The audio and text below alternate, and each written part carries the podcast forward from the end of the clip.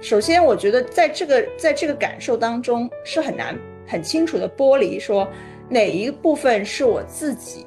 哪一部分是社会给我的一种压力。嗯，呃，我还是希望社会能够让大家就是都能够去，呃，较为松弛的给一段空间，让大家去去搞明白自己到底想要什么。啊，就是。不要有那么多的声音去说你这样不独立，你这样不自由，或者是你这样不怎么样，或者说你太过于保守，哦，我觉得还是多给女孩子一些呃安静的空间，让她去想一想我的人生要怎么过，哦，呃，可能会让大家活得会从容一些吧。然后我一直在和我的来访者们说，我说放松放松，我说这世界其实。很很多元，其实你可以去探索，而且我也发现了这种独立女性的这个标签，其实也是变相的压迫。每周听心理周报播客，一起自我觉醒。这一期关于女性自我成长的话题呢，我们邀请了两位非常有代表性的呃嘉宾，跟我们一起聊一聊。呃，两位老师简单先跟大家介绍一下自己吧。呃，大家可以叫我 Molly，也谢谢迪迪老师或者迪迪 Q 到我。呃，我个人是我的教学教我的受训背景其实是比较多元的。我其实一直生活在海外，那嗯，最近几年刚刚回国。呃，我是本科是在加拿大和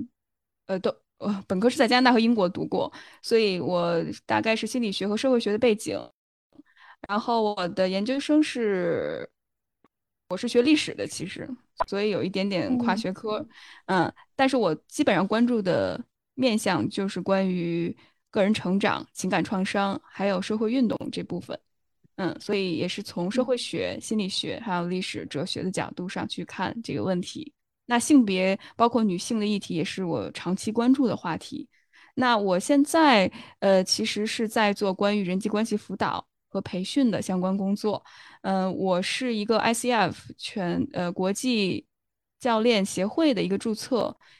人生的教练。那我关注的更多的人际关系的辅导，然后我还做了一个播客节目叫《秋后算账》，嗯，也是我姓邱嘛，所以是秋后算账。呃，那我还是创立了一个公号叫 Courage to Become，那这也是大家可以在公众号上搜到我。那我关注的更多的是性与性别、亲密关系，还有自我疗愈相关的话题。那要不要请迪迪介绍一下自己？啊，好的，啊，两位呃嘉宾和主播好啊。然后我的本名叫曹迪，啊，大家都叫我迪迪，因为名字比较生僻。然后呢，我我是呃两个青少年孩子的妈妈，呃，我儿子十三岁今年，然后我女儿十一岁。嗯，我结婚比较早，我大学刚毕业没多久就结婚，然后就生育了。那那我的工作经历的话，呃，在我的呃第一份工作，我是做记者出身的，我是原来在凤凰卫视工作，然后负责时一档时政节目。那后来的话呢，那我就曾经创立，然后管理过一家上市公司，叫做北鼎，这是和我先生一起创立的。呃，那现在的话呢，我就是一个社会公益的专业人士，因为我本身的呃专业就是社会工作，然后我是哥伦比亚大学的社工的硕士，所以嗯，就今天主要是跟两位老师学习，真的，因为社会心理学其实呃对于社工来说，呃其实涉猎的不是特别的深，当然我们也有很多的个案辅导啊和小组辅导啊。呃，这样子的社区的一些工作，但是总的来说，社工其实还是一个偏实践的一个学科吧。所以，呃，今天更更多的还是去分享和聆听老师们的一些观点。谢谢。嗯。啊，我也我感觉第一老师太谦虚了，因为其实我也简单了解过。然后第一老师的话，呃，现在的话是北鼎上市公司的创始联合创始人，然后呃，也是两个孩子的妈妈，对吧？然后在这样的状态，大家都会觉得是非常忙的时候。然后也是，但是迪迪老师还是带着两个孩子去了哥大读社会学的硕士。然后其实不仅可以给我们分享这一块知识，感觉时间管理这块也是可以分享的。嗯，好，然后迪迪老师好像还出了一本书，叫做散文集，叫做《像世界一样宽广的生活》，对吧？对，其实我是一个这个斜杠作家，就是坐在家里的那个作家，就出了两本散文集。刚才您说到的是第一本，是一八年出的，叫《像世界一样宽广的活》。然后最近又刚刚新出版了一本，呃，是四月份出版的，叫做《妈妈要回去做少女了》，所以还蛮贴切今天我们聊的这个主题的吧？嗯，对对，感觉两位老师的背景都是像。迪迪老师这本书一样，像世界一样宽广的活。对，今天的话，我们的话题主要是关于女性个人成长的。呃，之所以选这个话题呢，主要是近两年关于有关自我成长以及女性觉醒的讨论一直都很火热，特别是二零二一年，就是去年非常火的《乘风破浪的姐姐》，呃，以及呃脱口秀像杨笠引起的性别之争等等。都让女性主义这个话题更加火了。然后五月份这个月的话，其实也刚好过了一个节日，对吧？就是母亲节。对，然后其实从很多媒体的海报上面，我们可以看到一个舆论趋势，就是节日快乐，但不一定要以母亲的身份。就是女性除了是母亲以外，同时也是你自己。想先问一下两位老师，呃，对刚刚结束的这个母亲节，有没有这方面的体会呢？嗯，我还是请 Molly 先说吧。哦，我觉得迪迪可能要不要你先来，因为我作为一个母亲，可能你的感受会更深刻一些。我其实挺想听听你那边的看法的。其实我这个母亲节有一个比较开心的一个小小的发现，就是我的朋友也给我送了花。然后我在情人节的时候，其实我也收到过朋友送给我的礼物和花，我就觉得这样子的呃更多元化的一个这样子的呃节日的含义，让我觉得很开心。就是它是一个女孩子之间互相关爱的一个这样的含义，会让我觉得是一个很温暖的事情。然后呃，当然我儿子也还蛮，就是现在长大了之后也还蛮主动的。那天是他第一个早晨。呃，给我发了一个信息，因为那天母亲节，我正好在深圳有一场读书的分享会，其实是比较忙的，最后其实是没有跟家里人在一起过，是和很多很多的女性为主的读者在一起过的。呃，但是收到他的一大早收到他的消息，还是觉得很开心。呃，对，呃，那其实母亲节可能对我还有一个意义，就是说去，呃。去反思自己，呃，母亲这个角色到底对我来说意味着什么啊？它是意味着更多的责任，呃，情感上的负担，还是什么其他的东西吧？啊，那其实每一年在过这个节日的时候，似乎对这件这个这个主题去做一些不一样的呃 reflection 的时候，也会觉得，哎，好像每一年的感受都不太一样。对，嗯，嗯嗯。嗯，可能随着自己成长，确实每一年的感受都不一样。虽然都是同一个母亲节，对对对，嗯嗯我听到迪迪的分享，我觉得挺受打动的。就是我听到，其实一个母亲不断的再去自我成长，然后再去反思自己，甚至再去平衡家庭和事业之间的。种种的责任，然后不断的去反思，我觉得这本身就是一个特别，我会觉着对我来说是一个榜样的力量。因为作为一个晚辈，然后包括也是作为一个没有来得及当成母亲，还没有当成母亲，未来会不会当成母亲这个事情我也不确定。但是我特别能够看到有一个榜样，我会觉着对我来说特别的打动。呃，我在母亲节那天，其实我觉着。更多的是跟我母亲去表达一种关系，我会觉着，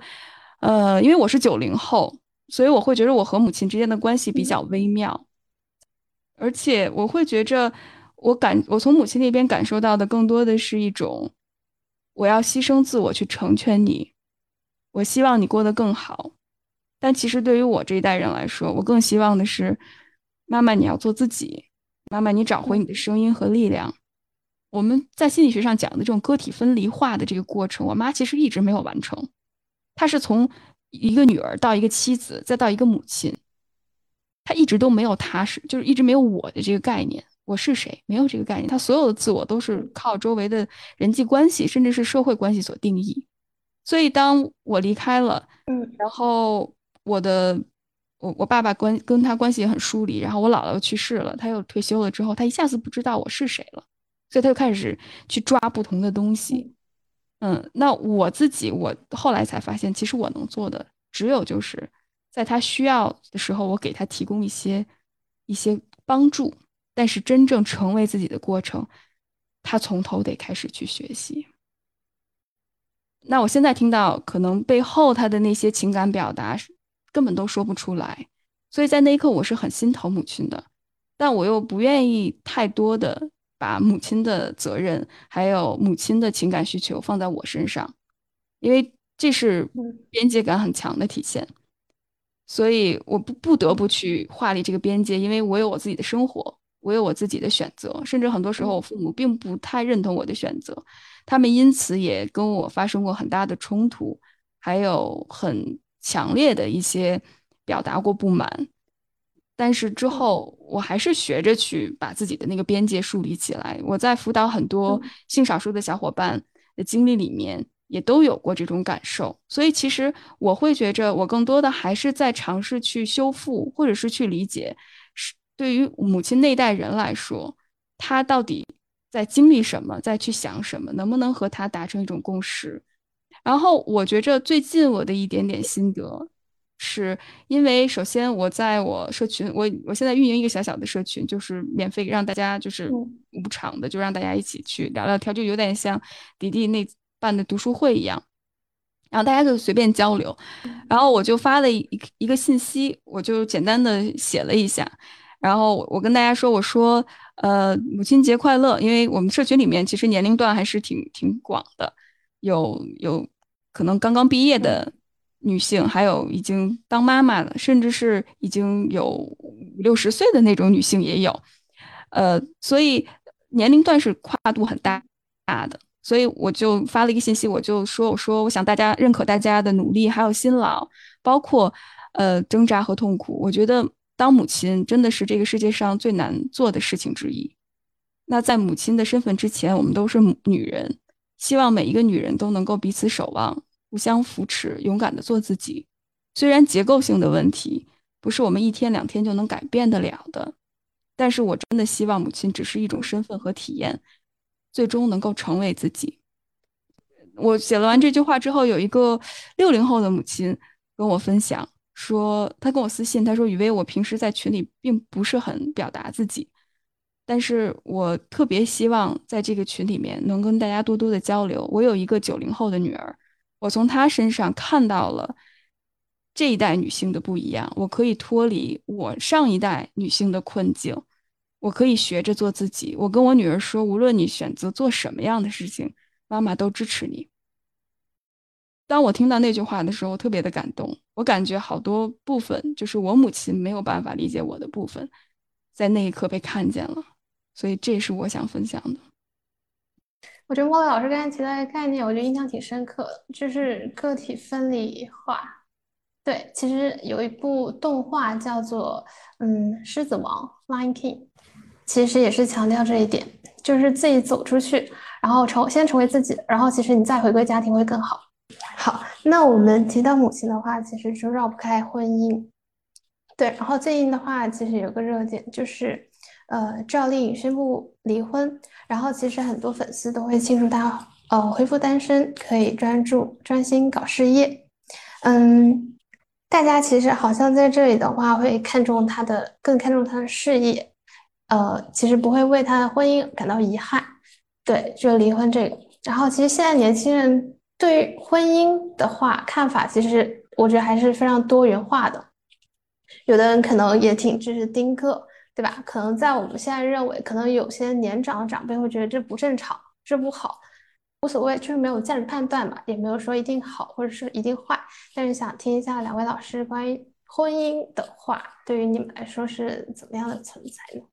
而且女性很多时候觉着婚姻只是一种。方式，但其实我们看到现在有更多的方式可以去满足自己的需求，无论是比如多元关系也好，或者是同性的关系也好，甚至多元家庭也好，我觉得这些话题是其实现在在很多性少数的群体里面，我一直认为性少数是中国很有公民意识的一群人。我会觉得他们走在维护自己权益的非常前端的一些事情。所以，无论是包括单亲妈妈，然后自己代孕、结婚、生子，其实现在慢慢社会打开了很多多元的选择可能性。但很遗憾的就是，我们主流的宣传，甚至是我们。大部分女性二十多岁出头的女孩，大家就会觉着那结婚生子只是唯一的我要选择的道路。大家甚至没有批判或反思过它背后到底是一个什么样的制度。很多人还会把婚姻和爱情挂钩，这一点我觉得也是挺可怕的。其实有一个特别有意思的法国的一个哲学家叫蒙田，他说过说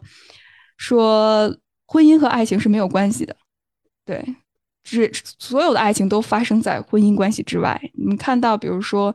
呃，十八世纪的那些，无论是法国也好，还是英国也好，贵族阶级那种男性和女性在婚姻里面的男性和女性，他们在外面婚外情的，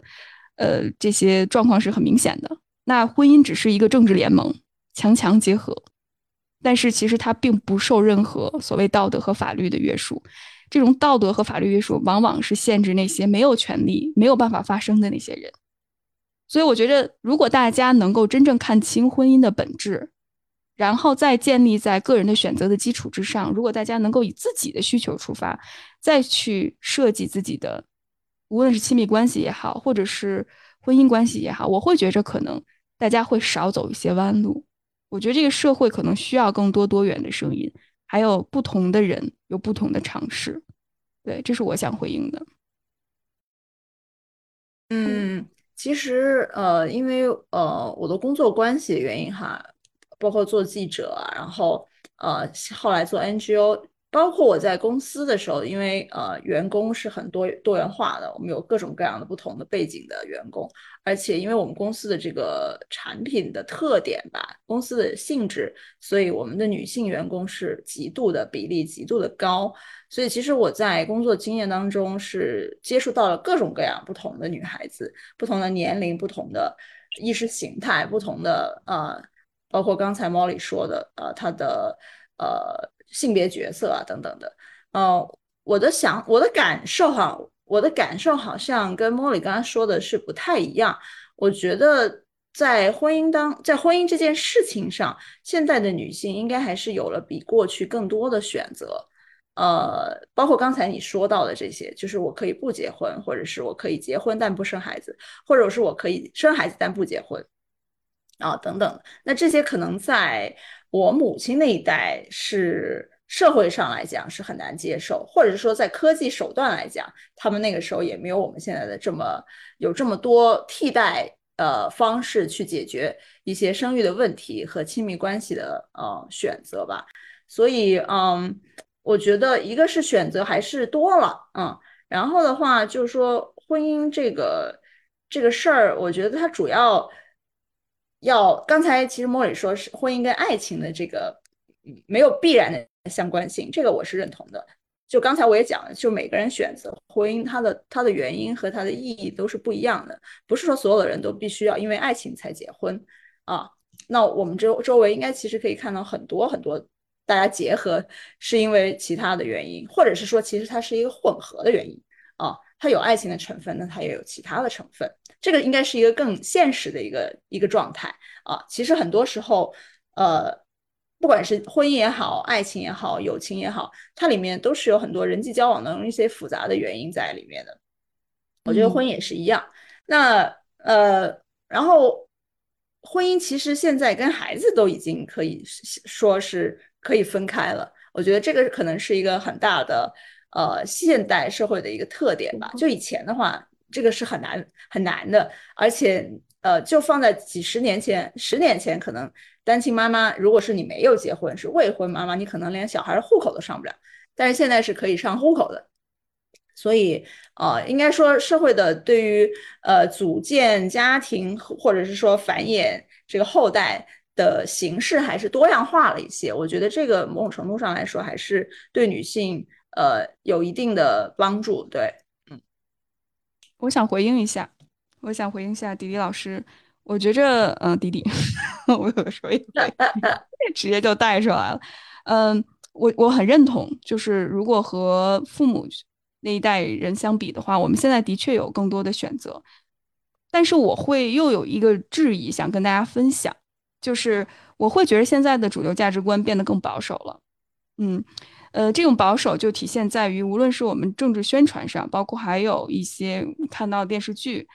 甚至广告，大家看到，比如说你去地铁或者是在公交车上，因为我很注意这些广告，很多时候我会让我很不舒服，我不知道为什么，所以我会可能多想一句，呃，嗯，然后我我就会觉着这个观点，我觉得会越来越保守，就是在于，因为可能我是学历史的，所以我看到，比如说我们二十世纪初，就是当这些我们说的那些革命先辈、革命领袖，甚至是在民国时期那些女性。她们去争取自己的选择权，她们去争取自己的教育自由，她们去争取自己不同的生活方式，她们都是非常先锋的。呃，而且这些女性其实她们并不是出身很名门，甚至也不是处于真正阶级方面的话，真的是那种中上阶级，大家能够真的吃饱喝足了我才去做这件事情，不是，反倒是这些女性是最受压迫。甚至是没有任何教育背景，大家能够出来去为女性也好，或者是少数群体也好去呼吁。我看到了这种积极的力量，这也是当之后为什么会影响我。我我做这个关于呃女性辅导，包括去关注性少数这个议题很大的，他们给了我很大的力量。无论是说到，比如说呃，我之前做过一个民民国杂志的翻译的工作，我那时候阅阅览那些民国时期的关于女性。女性主义包括女性思潮的讨论，我都觉得非常的先锋。放在现在，我觉得大家都可以真的有机会可以看一看。呃，包括后来，无论是我们现在经常熟知的那些女性作家，比如说丁玲啊，或者是萧红，其实她们也一直在去实践自己的生活方式。但是我发现现在很多时候，女性其实更趋于保守。我不知道这是我自己的圈子圈层的问题，还是因为我我我我的我的年龄的问题，我不太了解哈。但我会感觉现在女孩女性的选择趋于保守，大家更希望自己关注的更多的是泛娱乐的这些话题，而且大家更希望的是能够过好自己的生活，经常听到一些岁月静好的言论。而不去关注真正社会议题，我觉着刚才迪迪老师迪迪你说到的很重要的一点就是，我们有更多的选择权，但很少人意识到这些选择权都是前辈女性不断的去争取出来的，是需要每个人有自我觉醒的意识，同时去有不同的选择。我觉得这是真正做到，但我我发现现在很多女性，无论是我自己做播客，我听到很多价值观，我都会重新思考一下。我会觉着，好像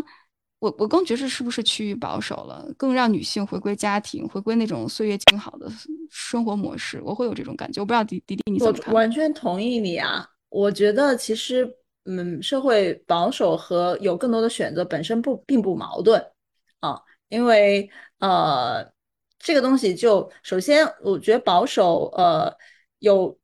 我自己其实会发现说，嗯，它是一个比较折叠的情况，就是因为我身边有很多是独独居独身的女性啊，而且她们也不打算结婚了，也不打算呃有孩子了，嗯，那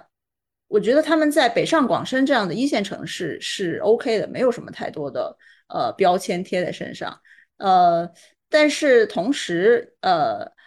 其实应该怎么说呢？这么理解吧，就是人永远是一个理性选择啊，就是大家都会呃通过自己的阅历和经验的累积，去发现一条对自己的人生会觉得更轻松、更好、活得更舒服的一条路。每个人其实都会趋向于做一条，这这大部分的人吧，至少哈，除了刚才猫里说的像马克思这样的嗯伟人。哈，他可能会去马马马克思也是一个穷小子，但是他也是受到恩格斯的资助。我我我想说，我我特别想说一点，呃，我我不好意思，我打断，就是我会觉着，其实我想提的是，政府就是整个国家也好，或者社会支资源支持也好，其实没有给女性太多的支持。大家都会觉得这是一个个人的选择，但我想提出来的是，这不是个人的选择啊，当然当然。对，我我也一直觉得，对我一直始终都是觉得，比如说在我们的公司，我们会就是从制度上来创造对呃已婚的女性、已育的女性更友好的一些一些制度，比如说我们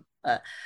其实是不主张九九六的，因为希望大家有更多的时间去照顾家庭，特别是有孩子的。然后我们也其实更倾斜于一些就业的岗位和管理的岗位给这个已婚已育的女性，因为我们发现说，其实这样的女性她也有非常多的优势，而不仅仅是一些社会刻板印象就觉得说，哎，你有孩子你要照顾，你会分心，你会怎么怎么样。就当然这个是需要社会去做很多的努力的，我觉得。啊，所以这个还是其实跟我刚才讲的，就是理性选择是呃相关的。就是说，如果在一个呃小环境或者大环境里面，他觉得呃我的自由或者是我的不同的不同的选择，非主流的一些选择是受到尊重，或者说至少是可以安稳的生活下去的话，那其实呃这个环境一定会变得越来越多元。那呃，但是如果说大家觉得说哦一种。呃，保守一点，或者是说趋于传统的生活方式，在这个社会会让我生活的更好。那你会明显的看到，其实大部分的人群他还是会主动的去选择这样子的一种生活方式。我觉得这个无可厚非哈，因为站在个人角度来说，其实每个人最终追求的是自己的幸福啊。但是呃，社会的多元化当然是由呃一些人去在积极的。表达自己去争取来的，包括女性要在职场受到尊重，受到呃更呃个性化的针对女性的特点得到的一些呃福利和保障，这些都是因为有更多的职场的女性进入到了职场，才会有这样的变化。所以说，嗯，就是一方面你要看到说，呃，大家还是在做。基于个人主观的最理性的选择，那可能这个社会现在来讲的话，呃，就是安稳的选择仍然是让个人觉得是最安全的。嗯，因为因为其实呃，我觉得现在的社会有一个很大的呃特点吧，就是追求个人自由，其实它是一个双刃剑啊。就特别是其实中国，因为这三十年它的。它的速度太快了，所以中国现在其实呈现了一些后现代的症候出来，啊，但是它的现代化其实是没有完成的，它不像欧洲，它是先现代化了，然后再进入到后现代，它有它有它是一个比较顺滑的过程，但是中国它现在等于就是很多的问题是夹杂在一起的，但是个人自由这个事情，我为什么说它是双刃剑？我就觉得说，哦，其实自由是有代价的嘛，那自由的一个很大的一个特点就是高度的个人主义。这个个人主义其实带来了，还有当然带来了个人的自由、个人的多样化，但是同时它其实也会带来一些呃人跟人之间的疏离，因为是个人主义的东西，我的选择，这是我要做的事情，呃，你不要来影响我，所以它其实在带来疏离的时候，它也会有一些焦虑，因为每个人都变成那种原子化的个人，因为没有那种强大的集体意志了之后呢，其实这种原子化的生活方式。是，嗯，让个人觉得没有安全感的，所以其实你说回归家庭，我觉得某种程度上也是对这个这种后现代症候的一种一种一种反馈，就是他更需要情感了。然后泛娱乐也是一样，就是他需一个与一个一个的原子，他需要找到一个身份认同。这就是为什么有饭圈，为什么会有呃各种各样的亚文化的出现，因为其实每个人在在现代这个社会是更难找到个人认同了。啊嗯嗯啊，对这一点我特别认同，特别是迪迪对你对后现代的这个身份就不断的流动性，就没有所谓的固定的我是谁，然后或者是我未来的发展路径，我在哪个城市发展，一切都是流动的，一切都是不断变化的。呃，我我我非常认同，包括我们的这一些不安全感，后疫情之后，疫情之后，特别是这种。疫情打乱了我们所有的社会秩序，一些模式性的东西、固有的一些观念，让我们一下子觉着我们是不是孤单的个体？我，但是我有一点点，可能是我个人的一些体会，我觉得有一点点让我觉着有一点点危险的地方，或者是让我觉着有一点点，嗯，不是很好的一个趋势，就是在于很多时候，当不安全感会激发我们的一种应激反应，会让我们回归到。一个非常保守的生活方式里面，但前提是，如果你觉着家庭生活适合你，或者是比如说相夫教子这条路你是非常享受的，我我会觉得没有问题，我尊重每个个体的选择。对对对，当然是迪迪熊迪迪说的那样，但我会觉着，其实很多时候大家是出于不安全感和出于恐惧感所做的一个选择，但是当你进入到婚姻里面的时候，或者是当你用这些娱乐化的东西去满去去填满自己内心的空虚和和孤独感的时候，我会觉得这不是一种很有效的方式，反倒这是一种逃避的机制。我我因为我可能接接接到的案主有大量的跟我说说，我渴望一个人能够安慰我，能够真的支持我，我希望家庭给我满足，但是我会感觉大家对于浪漫爱或者对于婚姻、对于自己的伴侣有太多的期望。之前在之前的社会里面，因为我们我非常认同，就人类进步，特别是中国社会进步太快，之前需要一个村落的人。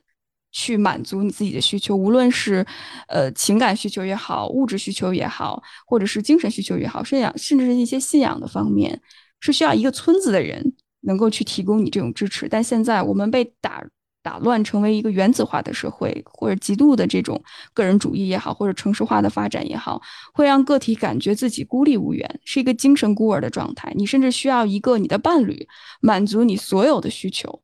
那这一刻。其实很多时候，大家婚姻或者是关系非常不幸，包括我自己的一些经历也是，就是证明，就大家太把自己的一些期待完全寄托在对方的身上。很遗憾的就是，我们整个社会的价值观也是在这么说的：说你要找到那个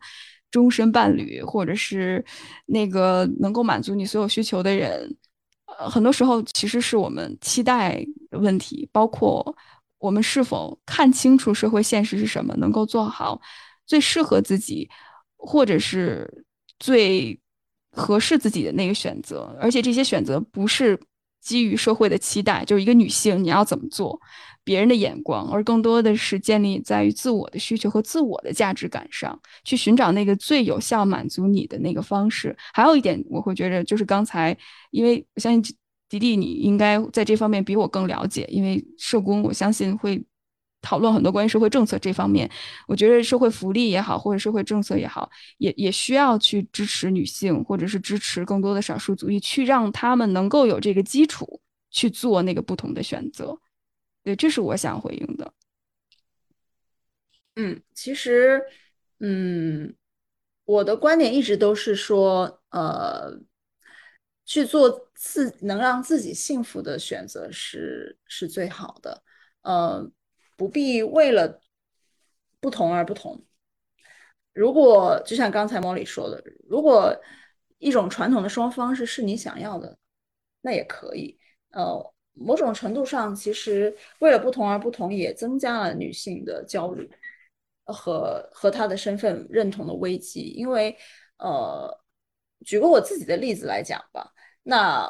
我进入到就是妈妈这个角色，其实也是一个也是一个偶然。对我也不是主动选择的，我是意外，然后，然后又意外，太多的意外发生在生活里。但是生活就是这样子，是吧？有很多失控的东西，有很多偶然性的东西，有很多不是你的计划之内的事情发生。那么发生了之后，呃，我其实好长一段时间会有一种恐惧，或者是一种自卑，就我觉得我不够，我不够现代了。嗯，我不够独立了。嗯，我不是一个这种嗯受过良好教育的女性应该过的生活了。嗯，就就是我觉得我怎么能够在家里做全职妈妈呢？然后相夫教子呢？嗯，所以这种又是一种额外的焦虑。其实，呃，后来我回过头来看，我觉得那两那两年在家里做全职妈妈，嗯，没有那么坏。哦。我在这本书里面，其实我我的新书里也写了，我说其实我在工作的时候，觉得工作有的时候就是刚回到全职家庭的时候，觉得好开心，因为在工作在职场上，我作为一个那个时候还比较年轻，二十五岁的女性，其实受到了很多男性上司的骚扰，啊，有很多不得不去做的事情，所以那也我刚刚回到家庭的时候，我觉得好开心，这个世界终于干净了。没有这些男权的呃社会上对我的这种呃干扰和压制了，嗯，所以其实没有什么是在这个社会里面，就是每一种生活方式都有它的代价和它的它的好处。但是当时我在家，后来我确实是感受到了有很多来自社会和这种叫做独立女性这个标签给我的带来的压力，我非常的。呃急于想要去挣脱它。首先，我觉得在这个在这个感受当中是很难很清楚的剥离，说哪一部分是我自己，哪一部分是社会给我的一种压力。嗯，呃，我还是希望社会能够让大家就是都能够去呃较为松弛的给一段空间，让大家去去搞明白自己到底想要什么。啊，就是不要有那么多的声音去说。你这样不独立，你这样不自由，或者是你这样不怎么样，或者说你太过于保守，哦，我觉得还是多给女孩子一些呃安静的空间，让她去想一想我的人生要怎么过，哦，呃，可能会让大家活得会嗯从容一些吧。嗯社会学上讲叫 social clock，就是一个社会时钟，就是我在什么时候干什么事儿，然后有一个固定的人生剧本，我要干这个干那个，太急功近利了。然后我一直在和我的来访者们说，我说放松放松，我说这世界其实很很多元，其实你可以去探索。然后大家又又当自己意识到哦，原来有人生剧本，那我赶快探索。那雨薇，你说我应该是什么？我的需要是什么？然后你哪怕赶快给我做个测试，或给我吃一片药，让我马上知道我的需要是什么。对对对，这个我就可以，对吧？我就可以马上就把自己的人生设计出来，然后我就哇，我就我就自我价值感爆棚，我就能成为白富美了。我我就跟他说，我说其实没有，而且我也发现了这种独立女性的这个标签，其实也是变相的压迫。我我最近在和，因为我有一些朋友是听播客，然后我有些来访者，他们就说说。雨薇，你知道吗？我觉得我自己是一个特别差劲的独立女性。我说为什么？说我挣的又不多，然后我又没有性魅力。我因为我们聊很多关于，我不知道可不可以在咱们这儿说关于性方面的。然后没事没事，你可以方便聊。后期我们也可以出一样是。OK OK。然后我说那个我又没有高潮，我和我伴侣我还得装。然后我。然后对方，我我其实我内心当中很烦我的伴侣，但是我又不能说，我就会觉着我和我姐妹之间有所比较，然后我也没办法真的把自己的观点表达出来。我一发现一一一一去抱怨，或者是一说不自己不完美的地方，好像我就不是一个独立女性，不是一个新社会的中国女性，嗯，不是一个女权主义者。所以我最近刚录了一期节目，就是我就说我叫我是一个差劲的女权主义者。然后这这个观点我是被美国的一个呃少数族裔的一个女权主义者 Roxane Gay 她写的一本书叫《I'm a Bad Feminist》这本书所所所启发，就是我就是一个混乱的、复杂的、时不时会犯错的一个女性。他说他说了一句话，最后特别的 有力量感。他说我我左手拿着拿着女权主义的这些理论，右手我是一个。女人，我是一个好女孩，我是一个不完美的人。我说这并不妨碍我成为我自己，我不会把那些条条框框去加在我自己上。我接纳我自己的脆弱，就像刚才迪迪说的那样，我这就是我的困惑。我怎么做也不行，因为父权制给我们的这种逻辑是不通的。反而，如果你现在说哇，我完全接受自己了，我性开放，然后我特别美，然后我。就特别棒，其实这就是一个迷思，因为整个社会其实很明显的就是男女不平等，而且父权制背后的理念就是要么你平等，要么你不平等，你不许表达自己的情绪和感受。我我真的觉得到最后，女权主义给我最大的，甚至是给我很多周围男性男性朋友最大的一个帮助，就是你能够表达自己的情感和脆弱。我觉得这是女性主义的核心所在，去让女性能够自我觉醒。先从感受自己的情绪，去接纳自己的情绪，接纳自己的脆弱、不完美开始。你不必再去比较女性之间。我我可能还会比较，我我时不时的也都会可能跟我同行，或者是甚至跟我的朋友们去比较，甚至可能刚才说话的时候，我都会想，哎，我说的好不好？或者是哎，这一点我说的对不对？然后那个我有没有叫老师？或者是哎，我我是不是不够不够不够女女性化？不够不够啊温柔？不够他是不是太太 aggressive？就是太。表达的欲太强，会不会让别人冒犯？我会有这种自我评判、自我审视的一个过程，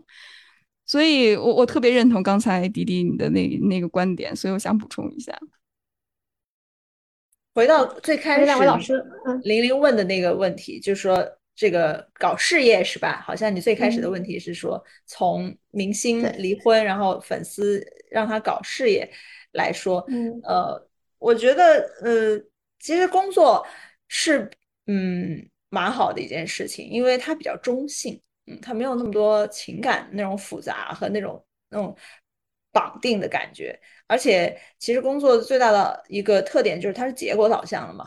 所以它没有那么多情感的负担。然后，特别是比如说你在一个家庭里面的时候，做妈妈或者也好，做太太也好，做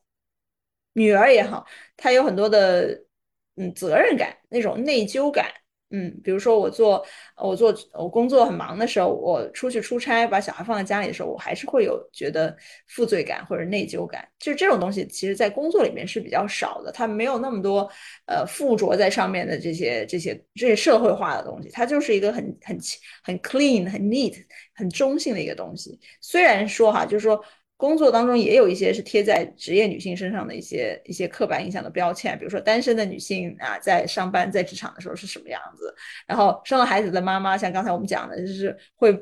不安心啊，或者是会会呃呃想摸鱼啊，或者什么什么的，还是会有。但是毕竟我觉得，就是说工作带给我们的就是付出和成果，它都是可以被量化的，所以嗯。就是现在我们看数据还是看到，就离婚率还是越来越高的嘛。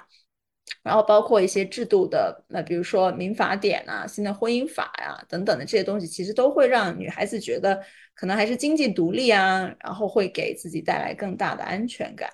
嗯，但是关于自我这个话题，其实我是想，呃，因为我跟 Molly 都是有社会学的这个背景，所以其实我是想。呃，稍微说一下我自己的，呃，就是我觉得首先，其实大家很首先都比较熟悉的，应该就是弗洛伊德关于自我的这个这个人格的这个理论。其实自我从来就不是一个单一的概念，啊，它是有就从在弗洛伊德的这个理论里面，它本来就有本我、自我和超我，对吧？那其实自我从来都不是一个叫做我的我，它是一个。在现实环境的呃约束下面的的一个这个我，它是在本我，就是那种非常真我的我的我的这个叫做底层的这些人的需求啊的上层的东西。所以那在嗯，在我比较熟悉的，就比如说社会学的概念里面，嗯，拿这个芝加哥学派的米德的理论。它是一个符号互动论的这个理论来讲，它又把自我又分成了，呃，本我和客我这两种。所以就自我里面，它还有一个叫客我。客我其实就是刚才 Molly 说的，哦，我一边在说话的时候，我一边在想别人怎么想我。然后它是一种主体践性嘛，所以就是它是客我，其实就是说我通过扮演一些社会角色形成的，在社会当中的这个自我。所以其实，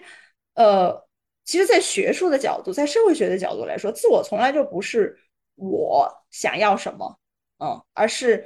我能要什么，或者说我应该是怎么样的。它，它其实是在一个社会的生活里面，通过跟别人互动形成的一个一个自自我认知。所以，这个概念其实是和呃，现在我们经常看到在社交媒体上听到的这种叫追求自我的那个自我是很不一样的。哦，那那我自己，呃，因为有很多人在问我一个问题，就是怎么去平衡我的自我和我的其他的社会角色，因为我呃做的事情比较多嘛，啊啊，写作呀，工作呀，啊，然后还有孩子啊，嗯，其实我还有妈妈这一节，我觉得莫里今天在母亲节这个话题上延伸出来，就是我们作为独生子女，我们还有养育，呃，就是。赡养老人的这个这个角色，所以其实呃，就有很多人会问我，那你怎么去平衡，或者是你怎么去追求这个这个的一个矛盾的问题？我就觉得，嗯，如果放在刚才我说的这这种自我的概念里面来讲的话，其实它呃未必是一个矛盾的东西，嗯，就呃怎么说？我在我的这本新书里面，其实我讲了一句话，就是现代女性其实是仍然完全按照自己的心意活着，因为这片红尘里面有我们所有的牵挂，其实就是一种社会性的一种体现。所以，其实我从上小学开始，一直到今天还一直在做的，其实就是自我觉察。no，就是自我的觉察和自我的反思。其实我觉得这个可能是呃中国的教育里面特别缺的一环，就是持续不断的去问我是谁，或者是说我能做什么，我要什么，我想要什么啊？我们的教育里面这个确实比较少，但是这又是特别特别对于一个人的最终幸福和内心的安定来说，特别特别不可或缺的一个过程。那我看到就是说，其实从我个人经历来说，我是从一个自我意识，是从首先我是一个独生子女，然后是一个一人吃饱全家不愁的这么一个状态，对吧？就是一个人嘛，然后独生子女又没有人跟你争，对，老爽了，呃，想怎么样都行啊，这样的一个一个这样的自我，经过了母亲啊、职场啊等等的这些新的这种角色的磨合之后，那它其实是一个持续建构的过程，我的自我。它是在持续的建构，现在也没有停止，一直到三十四十，我相信后面回随着你的终身的学习和你的生活里面还有发生变化，对吧？你的身边的人会长大，有些人会离开你啊，然后你的生活境遇会发生变化。其实自我是一个持续不断的一个新的在构建的过程，所以其实自我是一个，我觉得是一个心灵和社会的一个连接，呃。我更愿意把它理解成一个智能手机，就是这个智能手机上面其实是 synchronize 了很多不同功能的 APP 啊，它有一些是满足这个，有些是满足那个的。然后我我觉得我比较幸运的可能就是说多种的这种社会角色它 sync 的比较好。对，嗯嗯，这这一点我我特别想回应一下，就是呃，我会觉着我特别认同刚才迪迪说的，就是这种。呃，你是在不断的逐渐建构、重构、解构、重构、解构、重构、解构的这个过程。对，嗯，就你就从迪迪自己去讲述自己经历里面，你就能感受到他很多的这种自我成长、自我破碎，然后再去自我重新建构这个过程，他肯定不是那种舒舒服服的。我觉得对对对，这个过程有非常大的张力，然后你会需要去跟你周围的人做很多的搏斗。啊，大家其实是在这个搏斗的过程当中，给自己争出了更多更多的空间出来啊。但是最终他的目的还是为了融合，不是为了去压倒谁。嗯嗯，而且包括我现在其实挺感兴趣，对于这种就是 synchronization，就是这种你如何能够融合起来，然后如何让那些不同的频率音律能够让它成为一个很和谐的一部分。嗯，我觉得这是一个真的是一门艺术。对，玄学，玄学，而且这东西还真的不是说迪迪今天说了我这么做，然后大家我跟我跟玲玲我们俩一块儿，我们俩就想要去哥读哥大，然后生两个孩子，跟妈妈一块儿，对对对，完全不是，不是完全不是都不一样，对对对，我觉得这真的是一个，不仅是你要去了解，你去你去读书，更多的还还是一个实践的过程。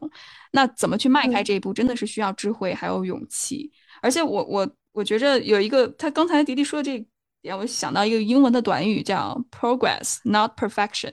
嗯，就是你永总是在去，呃，再去进步，但是你永远完美没有办法达到完美，就是你总是在，这是一种，直到你死那天成为死人或者成为神的那一天，你一直在去 progress progress，你一直在去进步进步，然后再能够达到那个真正你想达到的那个完美的境地里面，其实就是一个不断前进的过程。我觉着。我我很我最近越来越受这种我们刚才迪迪说到自我这个里面，我我我很认同，自我是一个 relational 的一个概念，其实是人与人之间的一个关系，甚至在现在无论是社会学上或社工里面谈到的，它是一个 ecosystem，它是一个有机的环境里面所呈现出来的一部分。就当我们聊到自我。为什么刚才我和迪迪我们聊了很多关于社会制度，甚至是政策，然后公司的制度，我们也是想把这个个人，不只是让大家看到是你个人的选择，其实你和这个社会是紧密相连的。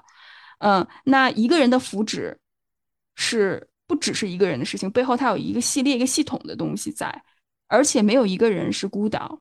可以自全。我们每个人都需要彼此的互助和支持，每个人都需要去。当你帮助了别人，可能未来的某一天，当你需要别人的时候，别人会回馈给你。所以，真的，这是一个我觉着这种 ecosystem 的这个概念，或者是这种 relational self 这种概念特别的宝贵。呃，而且我还特别想回应刚才第一点，就是迪迪，你非常感谢你提到了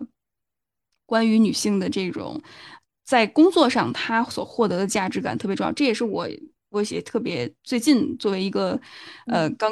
工作时间没那么长，呃，我的一个体会就是，我觉得整个社会对于女性更多的是关注我们的外表。就是你要变得更美，或者是变得更漂亮、更瘦、更年轻，但是其实你就看到背后其实是有一个社会建构的。但这个社会建构就是在于男性要求的就是你要努力，你要挣钱养家。一开始男生一直是走的那个最难的那条路，但是我们就看到，其实如果你把更多的精力放在自我成长。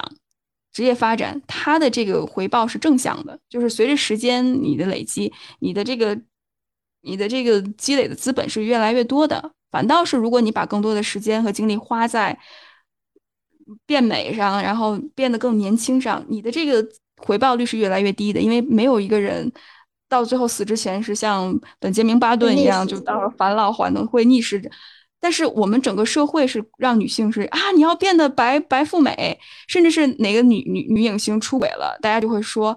哎呀，怎么出轨了？怎么这个人怎么这么就是人格有问题？但是男影星出轨了，大家就说，哎呀，他老婆是不是太丑了？我看他老婆，我都不想碰他老婆，我一下子就变成了一个无性恋。就这些对于人的规训，对于女性的规训，其实是非常非常强烈的，会让女性。说，哎，那我时刻我得看看我白不白美不美，甚至我们看到广告上所有的都是对于女性的一种规训，而且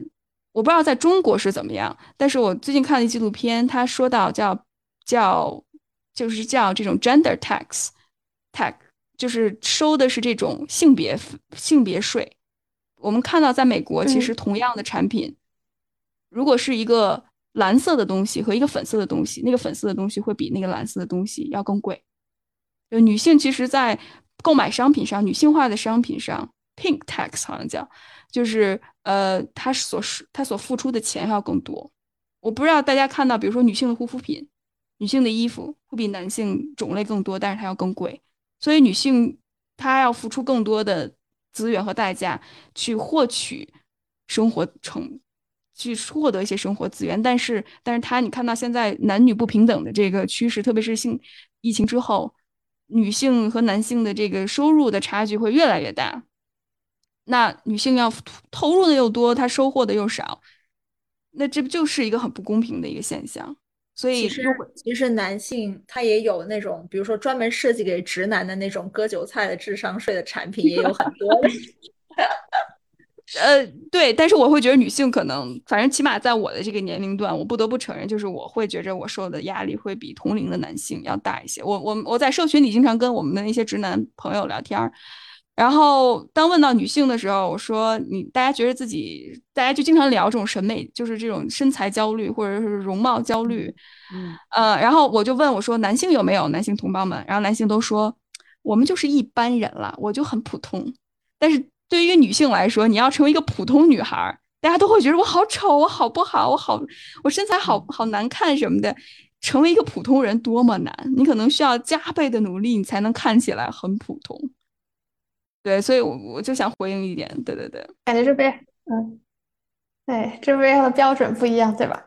刚刚你提到那个 pink test，我觉得挺有意思，就是在商品上面也有对应的水。其实我觉得这个，嗯。我觉得在工作职场上，其实也是存在这样子女性较为弱势的情况，对吧？就是可能在年龄危机上面，其实我觉得在女性这一块，其实会来的更早一点。呃，其实现在不仅是男生女生，其实都会提到三十五岁危机，但其实我觉得在女性冲事业这一块的话，其实这一个会更可以说是更迫切的一个呃难点吧。嗯。特别是女性在事业中，往往会遇到生宝宝这个不可避免的选择题。嗯，在这一块的话，老师们有没有什么看过的例子或者什么是经验分享？这样感觉遇到三十五岁这个话题，只有我能说吧。剩下两位都很年轻的样子，只能我勇敢的挺身而出，牺牲我自己。我们向你学习，弟弟，给我们做一个榜样。先，其实那天呃，在我呃上周广州的那个读书呃读书分享的时候，那天因为有我们。有三个嘉宾，然后我是八零后，然后我们请了黄彤彤作家老师，他是七零后，然后我们的主持人是我的好朋友思思，她是一个九零后，所以你可以看到三个时代的女性，呃，其实有很多的共同点，啊，大家在成长过程当中会有很多的时间上面的巧合，那肯定就不是一个偶然性了。我觉得他可能跟一个人的经历，他必然就会走在那个时间，在那个年龄上，他会有一些哎很特定的一些，呃。一些那个瓶颈要突破，包括当时也有一个女孩子读者提问说：“我现在觉得，就是她说她刚刚三十出头，她觉得她自己非常的内卷啊，非常的焦虑。”我我就跟他说：“我说感觉好像这是一个普遍的现象，就是大家到三十到三十五岁中间这五年吧，啊，他的这个内内卷特别的特别的厉害。其实我自己也是经历过。”这个过程就是觉得做什么事情好像都很吃力，这个吃力主要是来自于自己内心的能量，觉得好像消耗的很快。但是通过工作也好，其他的事情也好，你都得不到一些呃 input，就是你的能量一直是在往外输出，往外泄露，好像好像破了一个洞，一个气球一直在漏气，但是你就好像找不到那个洞在哪里。然后你的能量、你的那个那个意志、你的那种积极向上的那种。那个心气儿就滋滋滋滋滋就就越来越少，越来越少了，哦，然后就对人生产生了非常大的疲劳感，哦，就是那那那那个这个三十五岁真的是疲劳感很强，因为呃后来我们分析了一下，然后我自己其实是站在一个比较理性客观的去看，说其实就像你跑马拉松一样，你跑到中间你会有一段时间会很累，然后你需要喘口气。你需要在这个地方停一下，喝口水啊，补给一下呀，按一下摩啊，放松一下肌肉啊，然后再啊 深呼吸一口，继续往前走。所以还是回到我们刚才讲的，就是放松一点。我当时跟那个嗯，就是读者说的也是，他问我怎么怎么克服这个焦虑，我说真的不要去想克服它，你就静静的，就是休息一下，放松一下。然后等待这个过程慢慢的去度过，而且其实，在你的这个瓶颈期的时候，呃，你会做很多很多的尝试去突破它。那很多的尝试可能是，嗯，没有立刻产生效果的，那你可能会有挫败感。但是如果你回过头来看，我现在看，我觉得那个时候所有的无效的尝试。它都是有效的，它其实是在让你最终达到和解的一个必经之路，就是你需要不断的去试错，你最后才能够说，哦，这些都不是我想要的，或然后或者是说，其实你的试错本身就像小孩子去游乐场放电一样，就是他每每天就有很多的精力，你需要在那个地方放电。然后你的焦虑也是一样，他需要放电，他需要通过各种各样的试错碰壁去释放这个焦虑。内卷其实也是一样的，就是内卷，我觉得它你通过不断的内卷，然后你发现内卷没有用，或者说内卷对我来说是呃很疲劳的，它慢慢的你就会不内卷了啊。所以这个过程其实很难去功利化的去看待它，说哦，我做一个什么事情。很多人会问我说：“哎，迪迪，你给我一个什么呃三个 tips，或者是什么五项行动计划，然后我就可以马上的去了解我自己，认知我自己，或者是我就不焦虑了？有没有这样子的 tips 可以让我不焦虑？真的，我觉得不焦虑的的的方法就是焦虑。你只有焦虑过，你才会不焦虑。嗯，完全不焦虑的人其实也不好。”你会很佛，你会很丧，嗯人其实是要有一点点内在的张力的嘛，啊，是的，你才会有好奇心，你才会有那个自驱力去往前走，对吧？所以，对，嗯，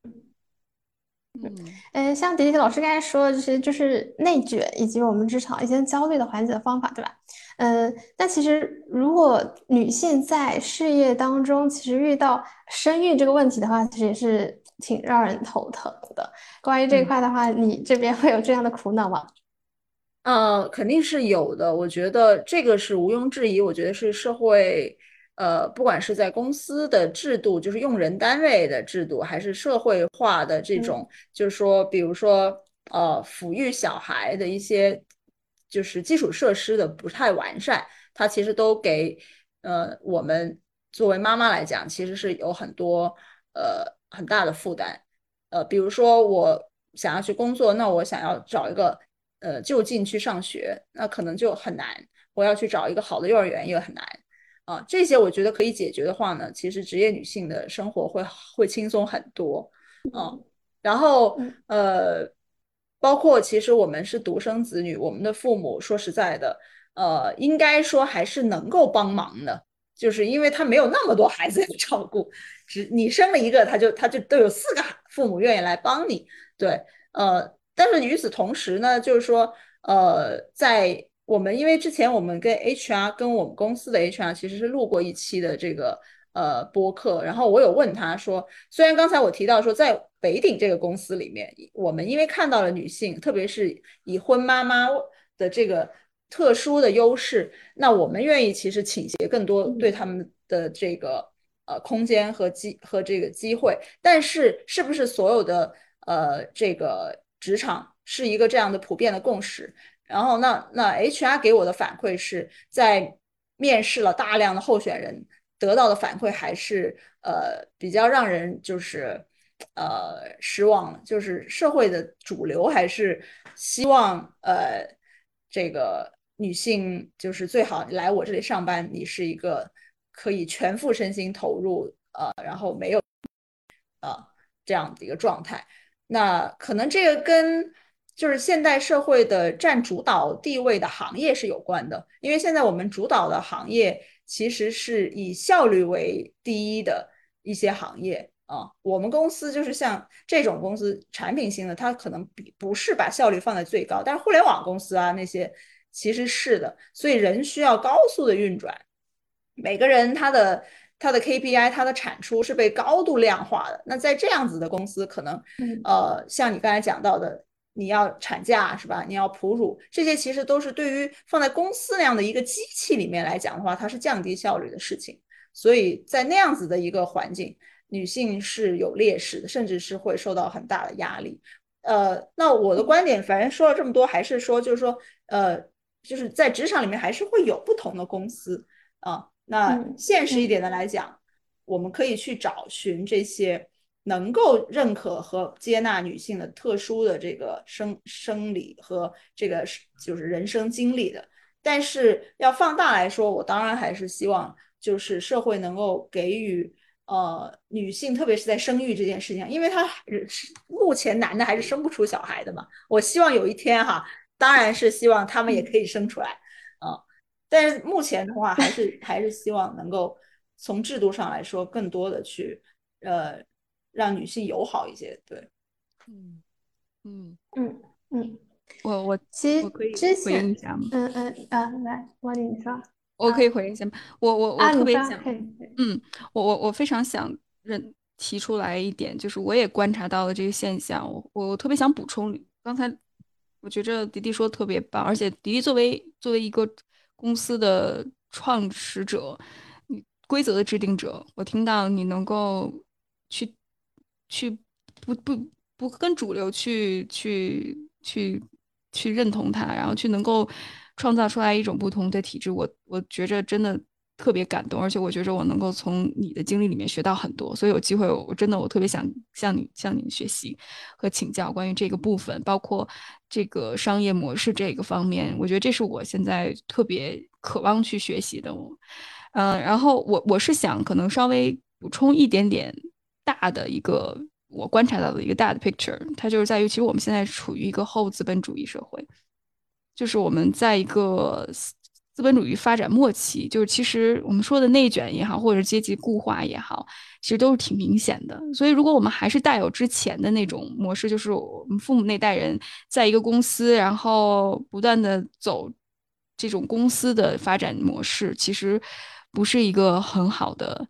或者是很良性的一个发展道路。反倒是我们需要每个人都有一种创业者的思维，或者是自由职业者的思维，去创造自己的工作，甚至是去设计自己的工作。对，这是我观察到的一点，而且我最近一段时间读了很多关于呃 design thinking，就是关于呃社会创新的这些呃设计思维这些理论，我就会发现很受益，就是它打破了我们之前的那种以你上什么样的学校，包括现在其实在高校里面内卷也很严重，现在已经不是一个学历社会了。我自己感受特别强烈，就是我作为一个嗯海归，我会觉得自己的价值越来越低，所以我基基本上不跟大家 说我是哪个学校毕业的。虽然我我我我我我们那个学校在全全北美没有没有哥大那么厉害，但是也是全全球排名前五十的学校。但我我我会觉得这没有意义，就是大家都是名校毕业，而且每个人都很努力，就读书嘛，就。就没有什么意义，大家就会发现现在学历越来越不值钱了，但是大家更看重的是你能做什么，嗯，所以我会觉着，要现在未来的这个社会是不断更新和变化的一个社会，所以我觉着一个真正，呃，可能能够适者生存的社会，我们需要保持了一种就是终身学习的态度。这又回到刚才迪迪讲的那个自我的概念，我们的自我其实是一个不断完善的一个过程，它不是一个固定的。就是比如说，我之前也在互联网公司打工，然后我是做可能做内容，那做内容就是我做的东西，那我不管其他方面，但是我就会发现，当我真正成立自己的一个线上的平台，当我自己做自媒体的时候，很多东西我都必须得去接触，我不断的去学习，不断的去请教，反而你的这个路就打开了。嗯因为在这条赛道上，跟你竞争的并不再是同样做内容的人，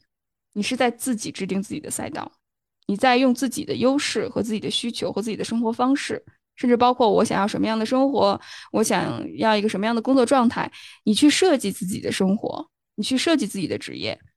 那在这一刻，你能不能把这些东西全部放在内，然后去制定自己的跑道？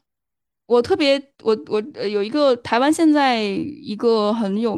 他的科技部的部长叫唐凤，她是一个跨性别女性，她自己就说青年人，因为我觉得全球年轻人都遇到现在经济不不景气、经济衰落的这个情况，然后他说的一句话对我特别特别的受启发，他就一直在提倡社会创新，他就说说制定自己的赛道，然后去多跟人接触，去真的去调查，去提去。学习用户真正的需求。当你知道你的用户是什么样的人的时候，你再去相应设计同样的产品，这就是 design thinking，这就是呃思维是呃创新，嗯是呃创新设计这部分很核心的部分，就是你去创造，去带动你的创造力，而不是真的去呃去走一个普遍的模式，然后去跟一万人去赛跑，或者是跟十万人去赛跑。所以我会觉得这是对我最近启发的一个点，嗯，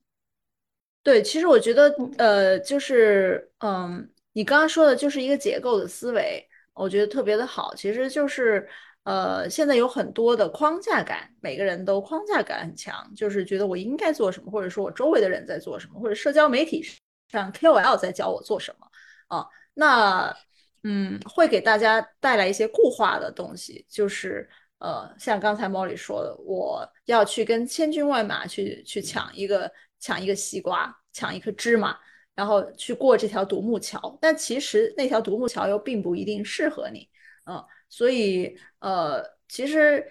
灵活就业是当然是一个大势所趋啊。因为我们之前我看到社科院的呃那个还是好像是两会的时候的数据嘛，那是一个官方数据啊，中国有两亿的人在灵活就业，啊。我觉得灵活就业当然是首先你不用坐班啊，然后你不用不用被迫九九六，可能要主动九九，因为创业其实更累的啊。我们都都走过这个过程，就创业就没有个人生活，基本上就忙到对。但是那是你主动选择的，是吧？啊，那其实就弹性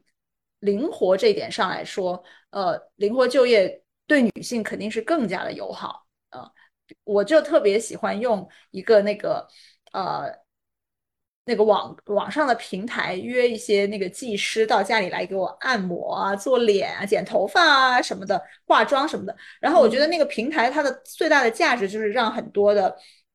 呃需要一个人带孩子的女性，呃，她可以在自己空闲的时间出来挣钱，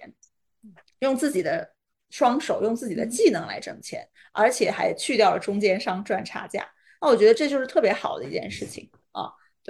呃，所以就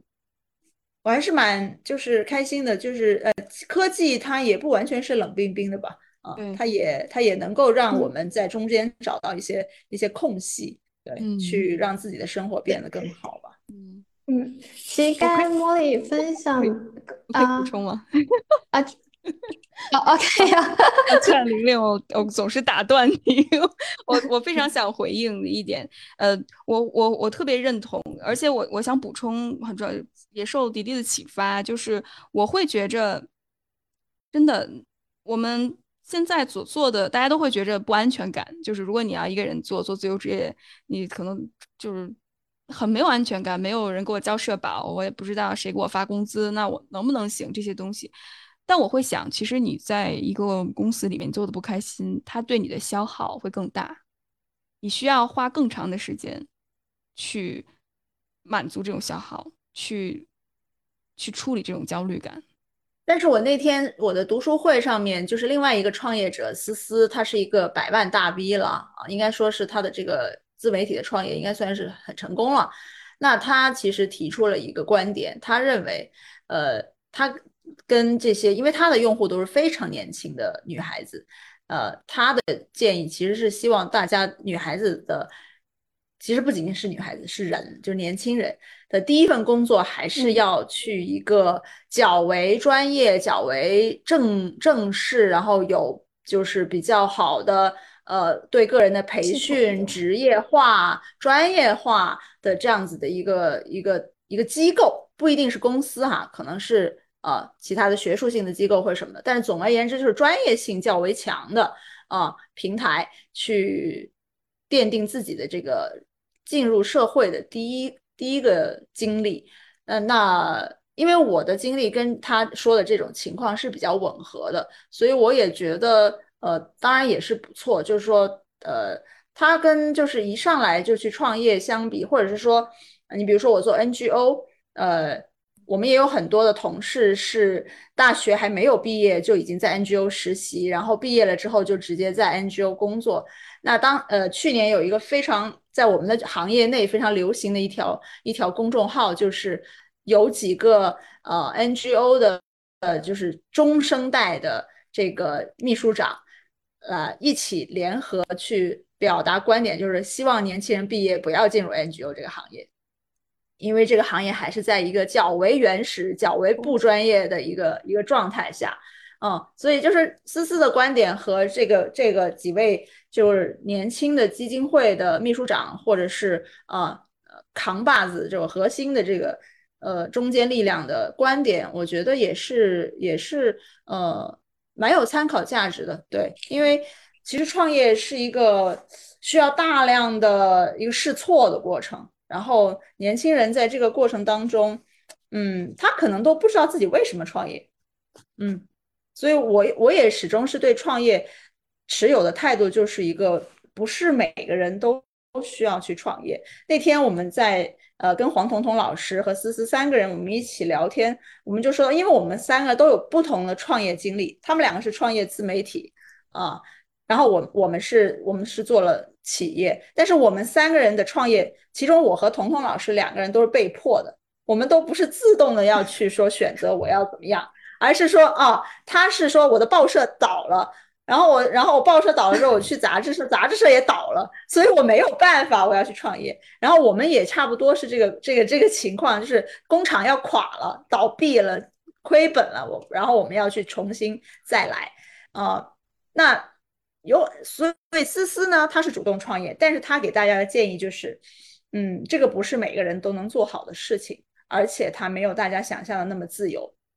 他说我每个月拿八千块钱的死工资，因为投资人呃就是还没有在挣钱。那呃，然后我每天都每都是晚上两点钟睡觉，因为我还要改文案，我还要带团队等等。所以创业并没有大家就是年轻人他可能会对这个事情的认识可能会较为的，就是从大家周围他看到的成功的例子那里去得到一些一些信息，但是这个信息它是不不够客观和全面的，对，所以呃就这样分享一点点额外的信息给大家。嗯，我我也想加一点我自己的感受，我我非常认同，就是不是每个人都适合创业。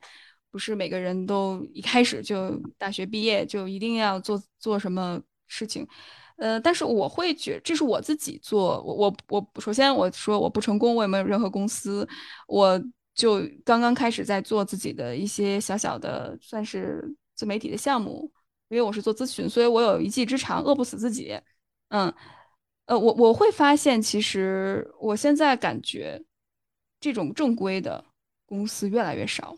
我觉得大家都是，特别是在互联网公司的经验里面，大家都是摸着石头过河。所谓真正呃正规性的公司，我还真没有特别的经历过。我说句心里话，我我都是感觉好像，但是这些经工作经历我非常的觉得非常的宝贵。其实我我体验到了，在一个就是体系里面、体制里面是怎么做的。但我后来离开也是因为有各种限制和不自由，然后我也没有办法去真正实现我自己。所以我会觉着，呃，如果比如说年轻人，如果你想，比如说做一些自媒体创业的项目，呃，你又觉着好像我是不是没有太多的精力和资格？我会觉着其实可能也不需不太需要，我只能说不太需要。但是这也是因人而异。那如果你有之前的积累非常的好，但我觉着这东西也是双刃剑，可能你用那些公司的思维模式，反倒会限制你去做。因为我自己，首先我。因为规模极小 极小，所以我就自己养活自己就行了。然后我会尝试跟不同的人去合作交流。这个发展的模式就是有有就是在设计思维里面叫 prototype，就是我有一个原始的模型，然后我就试大量的试。因为一个人做，所以你可以大量的试错，你可以不断的尝试。我不知道我还能坚持多长时间，没准下次咱们仨再见面的时候我已经倒闭了，我就开始去公司打工了。但是我会觉着规模足够小。而且我成本足够小，所以，我和别人都基本上合作关系，没人给我发工资，我自己自负盈亏。就现在刚才迪迪说的那种，呃，就是一个人吃饱全家不饿的那种状态，所以我可以很变通，嗯，就不断的尝试。这样的话，其实我倒有一个更宽广的，我会觉得有很多的机会可以去尝试。特别是当我的专业能力，前提是我有过硬的专业能力，我的专业能力是受到认可的。所以，呃，我就会发现，其实我要再这么做的话，我是路径发展和我之前上班的那些公司也好，和一些模式也好，是非常不一样的。而且大家不会因为我是一个女性，所以看到我什么，他更多的是看到的我是这个人，我能够理解他，我能够帮助他解决问题，嗯，所以。我可能没有那么多就是资本的压力，而且我之前也跟我几个做公司的朋友也聊过，他说：“雨薇，如果你觉着你一个人一个小小的团队一两个人你能玩的很开，那其实也挺好的，你不用非得所谓的什么成立公司也好，或者是什么也好，你就做一个快乐的自媒体人。当然，没准这个这只是一个梦境哈。”咱们看到时候我们把把个失败经验可以跟大家分享下一次，所以这这可能是我想我自己的非常个人的一些心得和体会。然后其实我刚才听大家分享的时候，我感觉听两位老师分享的时候，我感觉大家其实在选择上面，然后以及在看法上面都是非常主动，然后也可能也不需要再用这个女性这个身份来定义或者是保护自由。但是我就想问一下，在这个过程中，你们有没有某些时刻是？特别能意识到自己是作为一个女性的身份，以及可能是因为这个身份可能接受到一些局限性这样子，然后也是想问一下你们是怎么应对的，然后给大家呃可能会看这个博客的女性朋友一些呃对勇气什么这这样的，嗯，茉莉先说吧。哇，迪迪迪迪你先来，这是前辈，我我真的是需要向你学习很多东西。我其实特别想听听你的看法，然后我可以在迪迪的分享基础上，我再补充那么一点。嗯，因为因为其实我嗯，你说啊，因为其实我觉得创业这个对于女性来说，可能还是比较少数的选择。其实我个人认为还是挺有勇气的。对，嗯，我之前看到呃胡润跟那个许知远有一期节目，然后我印象很深刻，有一句话他说，他说他在做这么多年的这个财富榜的过程当中，他发现一个有意思的现象，就是。呃，中国的女性企业家，就是白手起家的女性企业家，嗯的，就是最成功的里面的人，还是以六零后为主。他说，到了八零后，这个人数就剧烈的下降了，就没几乎没有了，就是叫做白手起家的女性企业家。他说，他觉得可能是因为第一个就是竞争也是日趋激烈，不像可能呃改革开放刚开始的时候那个样子，就是。现在这个资本的加持啊，包括这个各个就是嗯红海化的这些行业啊等等的，那他对个人的专业能力的要求更高了，所以他其实是竞争很激烈，但是大家的生活水平其实还是在整体提高。那这样的也就是呃一一一消减。大可能女性她觉得会更容易选择一条较为舒服一点的路，因为创业很吃苦嘛，是很苦的，所以这是她的一个发现。那我自己觉得呢，就是首先我们不叫做白手起家了，对，刚才我也说了，是因为要倒闭了嘛，所以要去转型，只是说叫做内部创业，二次转型。那我也不是一个人创业，首先就是我是和我先生一起，这个我觉得可能是一个比较。呃，比较我我不知道我这样讲会不会大家觉得说，嗯，你是一个很就是又很传统了，你又很不独立了，你又很不自由了这种。但是我 但是但是我是真的觉得说，在这条很很很看不到前面的光的时候，有一个人在你身边是很好的。呃，那这个人不一定是你先生啊，他可以是你的搭档，可以是你的好朋友，或者是你的一个跟你很互补的一个人啊，他是同性也可以，或者是任何人，就是只要你觉得在这个过程当中，其实有一个人还是还是很很很重要，因为嗯，刚才玲玲问的说你在创业当中有没有很强烈的这种性别的差异，当然是有的。啊，就每一天我在公司管理的时候，呃，那我的下属，因为我而且只是管前端，我先生管后端，管产品的研发，管这些的。那我是管营销、销售，呃，等等的这种。那我的团队里面大量的销售人员就是都是男性。那我在跟他们相处的时候，那个时候我年纪比现在要又更年轻，才二十六岁。嗯，那我觉得无时无刻感受到的都是那种。咄咄逼人的男性带给我的那种那种俯视感啊，本来你又年轻，然后你又是一个女孩子啊，呃，我是能感受到。我记得有一年的年会，然后跟大家一起要挨个感谢大家，给大家敬酒，跟那一群男性销售人员敬酒。我那一下，我突然觉得好委屈，我就在年会上大哭了一场。对，就是眼泪这样，就是控制不了，这样啊，就这样下。也可能是因为喝多了，但是就是那个时候，那些男性男的，我的男的下属就会觉得，呃，好尴尬呀，啊，就他会觉得你更不行了，对，啊，那嗯，在 NGO 就好很多，因为 NGO 是一个女性为主体的一个行业。那就会没有那么 intense，对，呃，所以肯定是有的。那这是内部而已，在外部就更加明显。我以前做记者的时候，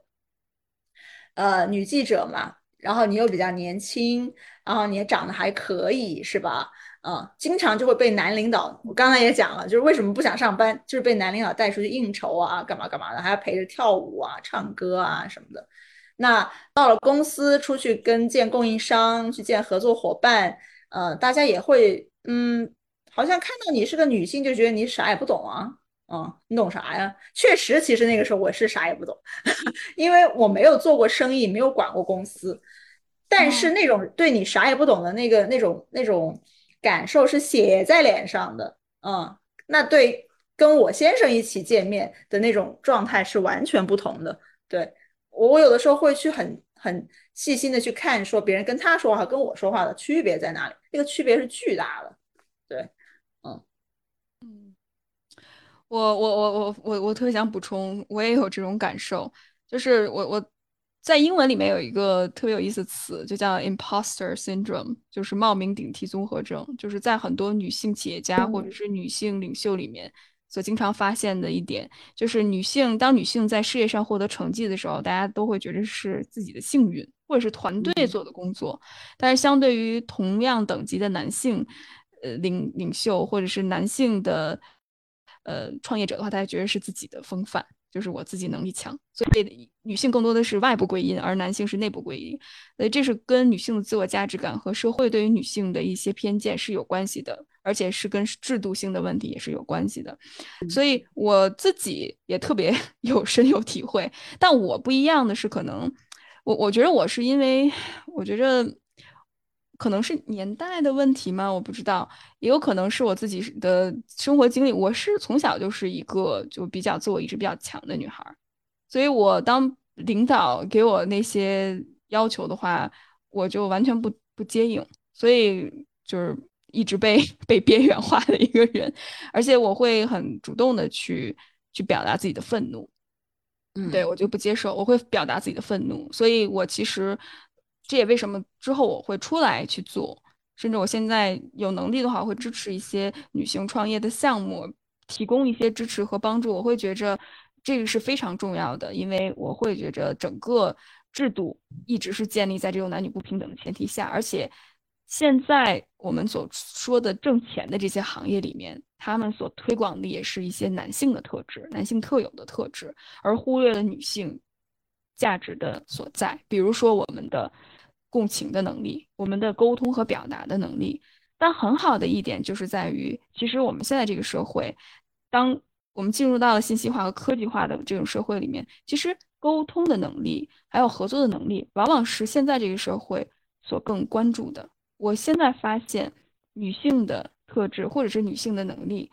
其实是非常受宠的。但很遗憾，就是我们女性现在还没转过弯来，还会觉着，哎，我要变得更冷酷。我要变得很专业，我不能表达自己的情绪。但其实看很多关于心理学，包括管理学的研究报告显示，因为情绪所产生的问题会大大消减你的领导力，而且领导力里面这种合作共创还有共情能力，其实是会帮助你更加的提高自己的工作效率，还有工作产出。但是这一部分是女性，其实有的时候我们会怀疑自己，哎，我是不是太情绪化了？其实不是，你是更加能够理解。包括说到刚才迪迪说到销售，这可能我想听一听迪迪你的经历，但是我会觉着我自己在做做推销产品，或者是我自己做营销的时候，我会觉着我更了解客户。其实我们这个是有大量的就是案例可以支撑刚才莫里说的这一点的，就是。不管是我们自己的公司，还是我们经常有的时候去跟朋友交流，因为我们的朋友当中，其实做各行各业的都有，互联网公司的非常的多。即使是在这种非常高度技术化的互联网公司，我们其实上个星期还还聊起来，就是说我们觉得大家都觉得女孩子是靠谱很多，就是在在在员工当中，呃呃，包括。就不说刚才你说到的这些，就是虚的东西，就是看不到摸不着的东西，就只说产出，只说结果导向，只说你出不出活儿，就只说出不出活这件事情，大家现在都觉得女孩子真的很靠谱，比男孩子要要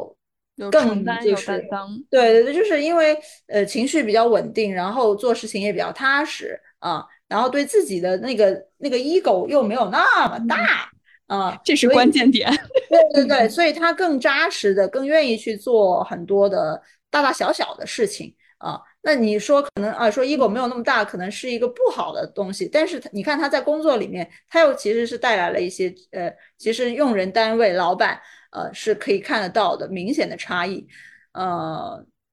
就是还是莫莉刚才讲的很对，就是大家对自己要有信心吧。啊，就是你会感受到哦，是有一些差别，好像出去了会觉得大家会哎放大你的这个性别，看到你穿裙子又会对你说话都不一样了。可是呃，我觉得用人单位是很客观的，最后大家还是要看你出不出活嘛。那你只要其实是在做好自己的专业，然后像刚刚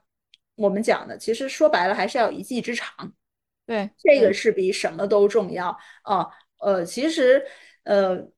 到最后大家看到的不是你是一个女性，还是你是一个男性，还是说你是不是一个好学的、呃好协作的，然后有工作、有业务能力的人啊？对。嗯嗯，在职场上来说啊，嗯嗯，我我特别能够感受到，我也特别认同滴滴的观点，而且我自己做播客，我们这个播客的这个虽然是刚刚发发起发展出来的一些小的一个描述，但是我之前参加过在北京这边的播客大会，放眼望去，基本上都是男性，没有什么女性。然后我坐在中间，我听大家说，我就会觉着。呃，虽然我们聊的更多的是商业模式和科技这个方面，但我会觉着我很少听到大家去聊一些去内容方面的，比如说如何能够更好的共情别人，如何能够更好的去呃去产出真诚的内容这一部分，我觉得很少听到。嗯嗯，但我自己在做播客里面的时候，我觉得真正的我可能。男性当他们稍微说一些理念的时时候，大家都会觉得哇，都觉得哇，好棒。甚至同样在说女性主义的时候，只要男嘉宾说女性不能被打，或者是我反对家暴，然后大家都觉得哇，这个男人好棒啊，什么就是直男直男之光。但是女性，你不管说多少关于自身的话题，可能只有一部分人才能满足你。所以大家其实能看到，即使在整个播客行业里面，男性和女性的。这种地位都是不平等的，女性需要付出更多的努力去证明自己。我说的这些事情是有价值，但男性可能只是说说一些些，就是比较比较好讨好女性的话，可能就会获得很多的关注度。但是当然，他怎么做就是另外一回事儿了。但是后来我会发现，其实不要小看自己每一次的努力和真诚的输出。其实时间长了之后，特别是我现在自己就保证，就至少一个星期出。一次一一期播客，然后还有自己在做咨询也好，或者是在做内容、在举办活动，都是我自己一个人做。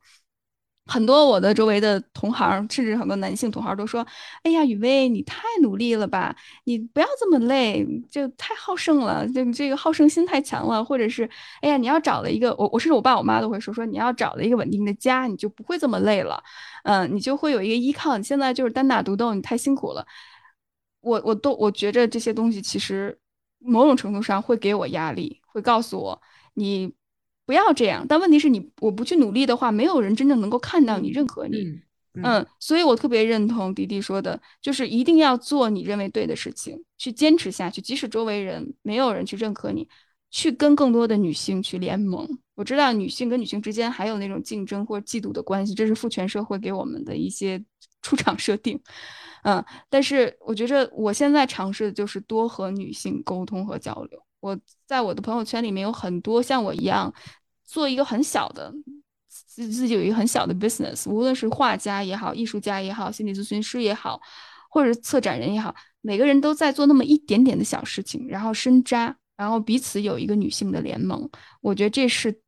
对我来说很宝贵的一个部分，我相信没有他们，可能迪迪是自己的先生，但是我是我的这些女性朋友，甚至是我现在的伴侣。如果没有他们，我真的没有办法能够坚持下去，我会很有很多的自我怀疑，还有自我评判。嗯，抱团取暖，抱团抱团取暖。哎，迪迪有有有机会，我们可以录一期 播客，现场邀约。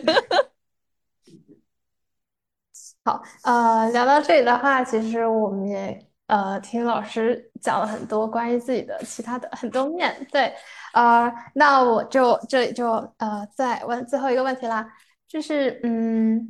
关于呃老师们日常的话，你们有哪一些关于女性成长的影视作品或者书籍推荐一下给大家吗？我先说啊，嗯，哎呀。其实今天说了那么多的女性成长，到最后我倒是想说，嗯，不需要时刻那么觉察性别，对，嗯，就可能会觉得，哎哎，怎么好像突然间跑跑题了？但是，但是我我真的觉得，就是不要时刻的把自己拘泥在这个，嗯，很很很大的这种性别的存在感里面，你会觉得更加自由。所以其实我不太会去主动的去呃去看女性成长这类的这样这类的文学或者是影视的东西，因为呃我会觉得我是一个人，嗯，我是一个除了我的性别之外还有很多面的人。我是一个喜欢做公益的人，我是一个喜欢写作的人，我是一个喜欢喜欢购物、喜欢花花草草、喜欢弄家居的人。我也是一个恋爱脑，我很喜欢谈恋爱，我很喜欢有被爱的感觉，或者很喜欢爱别人的感觉。呃，有好多好多的面。其实我不仅仅是说我永远都在说我是一个女性，怎么怎么样。哦，就。而且就是在我的工作当中，刚才我讲的是我能不能意识到男女的对待差异这件事情。但是其实，在我的工作当中，其实最终，呃，看产出，没有人会因为你是女性就降低对你的要求，啊，所以我一直也没有把自己。当成是说，哎，我是一个女孩子，我做事情的时候应该怎么怎么样？特别是我在媒体，在凤凰卫视的时候，大家都知道那个地方就是什么，女人当男人，男人当什么不是人之类，就是我们都是一样的啊，也不会因为你是个女孩子，你就不用去扛摄影机啊，也不是说因为你是个女孩，你就不用熬夜，大家都是要做的。所以再加上说又是独生子女的缘故，所以我没有性别的那种很强的概念。说实在的。啊，这个是好的，也是不好的啊。刚才我们说了很多，是说你应该意识到这一点。这个其实是我长大很大之后我才发现的，就说哦，原来男女之间差异是很大的。但是其实在我更多的人生的时间里面，我是察觉不到这件事情的。那其实察觉不到这件事情本身，呃，虽然它是一种迟钝哈，也是一种幸运。其实它是一种幸运，因为哎，刚刚好可能是因为你的生活环境、家庭条件、家庭背景。给了你一个很自由的去性别化的，嗯，这样一个成长。那但是就是我客观上来讲，我真的是觉得没有性别的这种意识对我来说是很自由的。哦，我更多的去追求的是我想做什么，而不是我作为一个女孩子我要做什么啊？什么时候结婚，什么时候干嘛干嘛的啊？我想要成为一个什么样的女孩，这个问题从来就没有出现在我的生活里面过，所以。我我是觉得，嗯，大量的去阅读吧，然后大量的去看你喜欢看的东西吧，啊，然后就，呃，也可以看很多的闲书啊，啊，其实我一直都在讲，应该要发呆，多发呆，然后多做，嗯，让自己开心，但是可能没有什么用的事情，因为那些事情对于你的身心健康是很重要。我们是一个心理的一个 A P P 嘛，对吧？心理健康其实很多是来自于。呃，一些嗯无用之物啊，一些休息，一些休息，对，呃，不需要就是一直要成长，对，女性的成长，女性和成长这两件事情都让我觉得很大的压力，就是当你对，就是当你 回到家的时候啊，你可以不想女性，也不想成长啊，你看书的时候选择一个电视剧的时候，你也不用去想。女性或者成长，你就打开想看什么看什么。我经常会追追番呐，泡面番也会追啊，然后看看什么晋江啊小说啊，啊也会去看看一些呃朋友写的一些画的漫画呀等等的。对，就让自己在一个更大的世界里面活着，在一个没有那么多没有那么多标签、没有那么多条条框框的地方活着，会会更自由。但是因为编辑跟我说了，他说：“哎，你你要记得你今天是来干什么的哦，你是要跟大家安利你的新书的。”所以 可以可以，欢迎老师介绍一下。对，所以零零零零 Q 了，我就觉得哦，突然想起来编辑对我给我的任务，所以还是要给大家推荐一下自己刚刚新出的书，就舔着脸，就是厚着脸皮强行的安利一下吧，就是呃。女性，那真的是一个女性成长的书，有点汗到打脸了，打脸了，弟弟打脸，汗到了，汗到了，就是就是这本书，所以希望大家都能够像今天的主题一样，就活成自己的样子吧。嗯嗯嗯，哦，老师全名方便再讲一下 关于书籍的曹迪，然后这本书的名字叫做《妈妈要回去做少女了》。嗯，好的。谢谢，好，那 好，那莫言老师，呃，我特别认同刚才迪迪说的那一点，就是呃，女性只是我们看世界的一个切入点，或者是只是我们一种身份。但其实我们抓住了这个身份，或者抓住这个切入点之后，我们并不不一定是要去去一定要往自己身上贴，是为了是当我们知道哦，这是我们的一部分之后，我们要去超越它。或者是我们去认可到其他很多的部分，就刚才我们虽然聊的是女性，但其实我们在过程里面聊到了很多关于社会、关于阶级，然后关于不同的，甚至有一些不同文化方面的问题。所以我会觉得一个人是复杂的、多样的、是流动的、是是不断变化的。所以我们没有办法用一个框子框死自己，要把这个框子打开，去拥抱不确定性，去拥抱未知。嗯，我今天想推荐两本书，其实也和女性有关，是我。觉着比较有意思的两本书，第一本书是叫我给大家看一下，我还带了的，呃书架上放着，叫《妻子的思秋期》。嗯，这本书，嗯，这本书是日本作家伊藤斋男写的一个报告文学，他就是在去呃记录呃女性在看似光鲜的家庭背后是无尽的一些空虚和寂寞。他就是在日本经济起飞的时候，那些家庭主妇的遭遇，他们有很严重的上瘾行为。所以，对于这些女性的走访，让我打开了一个新的世界。我觉得就是现在的中国的缩影。所以，我会觉得女性有必要去了解事实的真相是什么，超越这些浪漫爱对于婚姻的想象，去看一看现实社会是什么样子，去多去反思一下自己的选择。我会觉得这是一本不错的书。还有一本书就是《男性的衰落》。我觉得提到性别，其实因为我们。希望超越性别这种对立的局面，但是其实我们不得不承认，我们还在这种性别二元的这个框架里面。所以，如果我们不去讨论男性，其实我们是不好，真的，或者是不不会完整的去了解自己自身的处境。当然，我们不是说我们要要学习男性，或者是要了解他们，要共情他们，不是。我觉得去了解男性的处境，其实会更好的帮助我们去了解自己。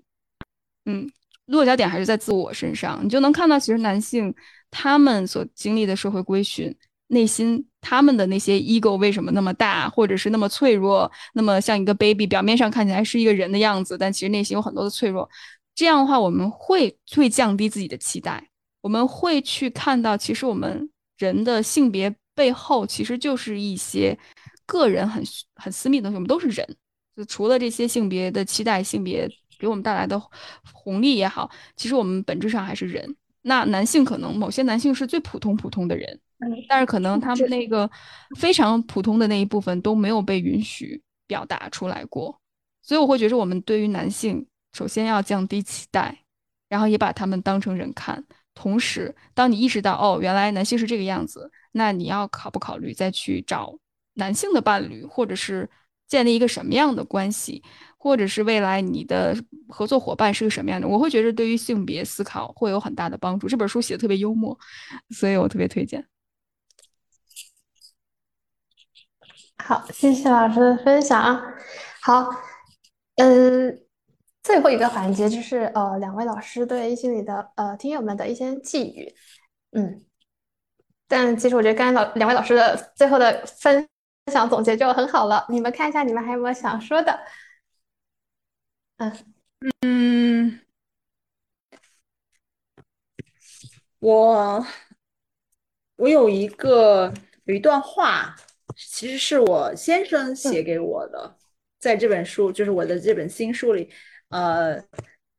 当时是编辑让他他写一篇小小的文章，作为一个男性视角看待一个就是妈妈。和一个女性的这样的一个经历，因为她作为一个最了解我的人和认识我时间非常长，因为我们是在大学就认识了，然后我们就在一起了，然后让她写了一篇文章，呃，那这篇文章其实是写了他是作为一个男性怎么呃受到嗯影响，怎么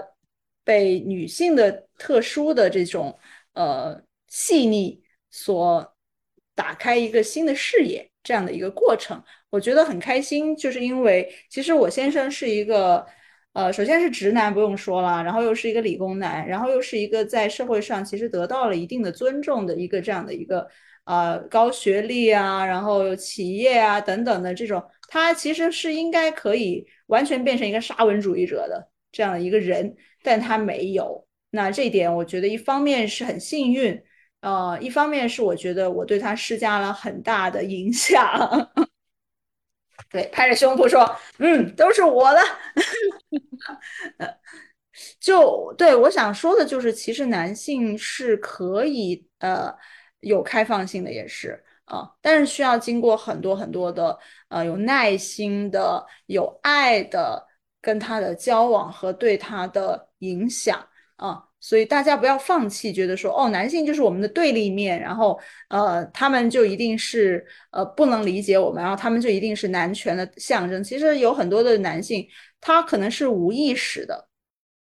因为他是从很小可能社会化了一些他的这种男权的思想，但是他也是可以被影响，被二次的去呃找到什么叫做自我，什么叫做嗯。什么叫做融合？什么叫做性别的差异？真正的去尊重呃女性，我觉得他们在后面成年之后仍然是可以去实现这些改变的。我先生就是一个很明显的例子啊！我认识他的时候，他完全是完全无法理解呃女性，特别是文科生的女性啊这些呃柔软的东西，这些共情这些东西。那他最后写了一句话，其实很多的读者。看完这本书都觉得这是他最喜欢的一段话。我说这段话不是我写的，所以我给大家就分享这句话吧。他说：“嗯，他说善良比聪明宝贵，美丽比实用宝贵，开心比博学宝贵，纯粹的热情比社会性的功利宝贵，好奇比经验宝贵，一往无前比深思熟虑宝贵。”过好眼前的每一天，比操心不可知的未来宝贵。就把这段话送给大家。一个直男写的，居然是理工男写的。不错不错。男性要跟他们形成联盟，然后一起成长。不是在上海，对，嗯嗯。嗯，嗯那我就分享简简单分享一句话，我觉着也是勉励我自己，包括无论是女性也好，或者是男性也好，不多元性别身份认同的每个人，我想就分享刚才我提到的那个《我是一个糟糕的女权主义者》那本书里面的最后一句话，我就勉励每一个人吧。里面他说到，他说我是一个糟糕的女权主义者，我是一个好女人。在不放弃任何人类属性的前提下，我试着改进自己的思维方式、表达方式和行为方式。我希望我们都能这样。我希望当我们需要勇气的时候，我们都能勇敢一点。手动鼓掌！谢谢王老师的分享。谢谢玲玲，我觉着玲玲挺为难的，因为我们两个都是非常分享欲超强的人，而且我很享很好聊起来，就我很享受这种观点不一样，但是能够通过对话给彼此这种启发的。我特别，我就特别感谢今天有这个机会，能够迪迪受迪迪还有其他小伙伴们的邀请，能够跟。呃，玲玲能够跟迪迪老师有这个对话，所以真的是老师，我真的是是前辈，需要多多学习。没有没有没有，真的，我永远都是向更年轻的、更年轻的一代学习。对我来说，从来都是呃从你们身上学到很多很多东西，特别是开放性，然后那种呃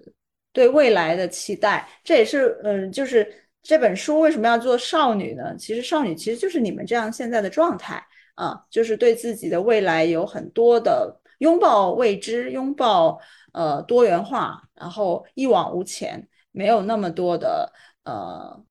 条条框框，我觉得这是最棒的。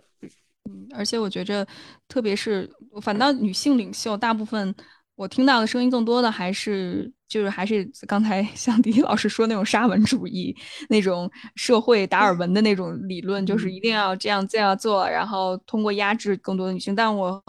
听到迪迪老师又能做这么有意义的事情，呃，这么成功的事情，同时也能够有社会关怀，然后我觉得这对我来说是一个非常大的鼓励，就是这个世界是是有不同的可能性存在的。我作为一个晚辈，我真的特别受益。嗯，谢谢谢谢谢谢，惭愧惭愧。也谢谢一心理的邀请。这期播客也可以，谢谢一心理，谢谢一心理，也谢谢两位老师的分享。好，那我们后续的话也可以继续在群里聊天交流。嗯，好，那我们这期播客就到这里啦。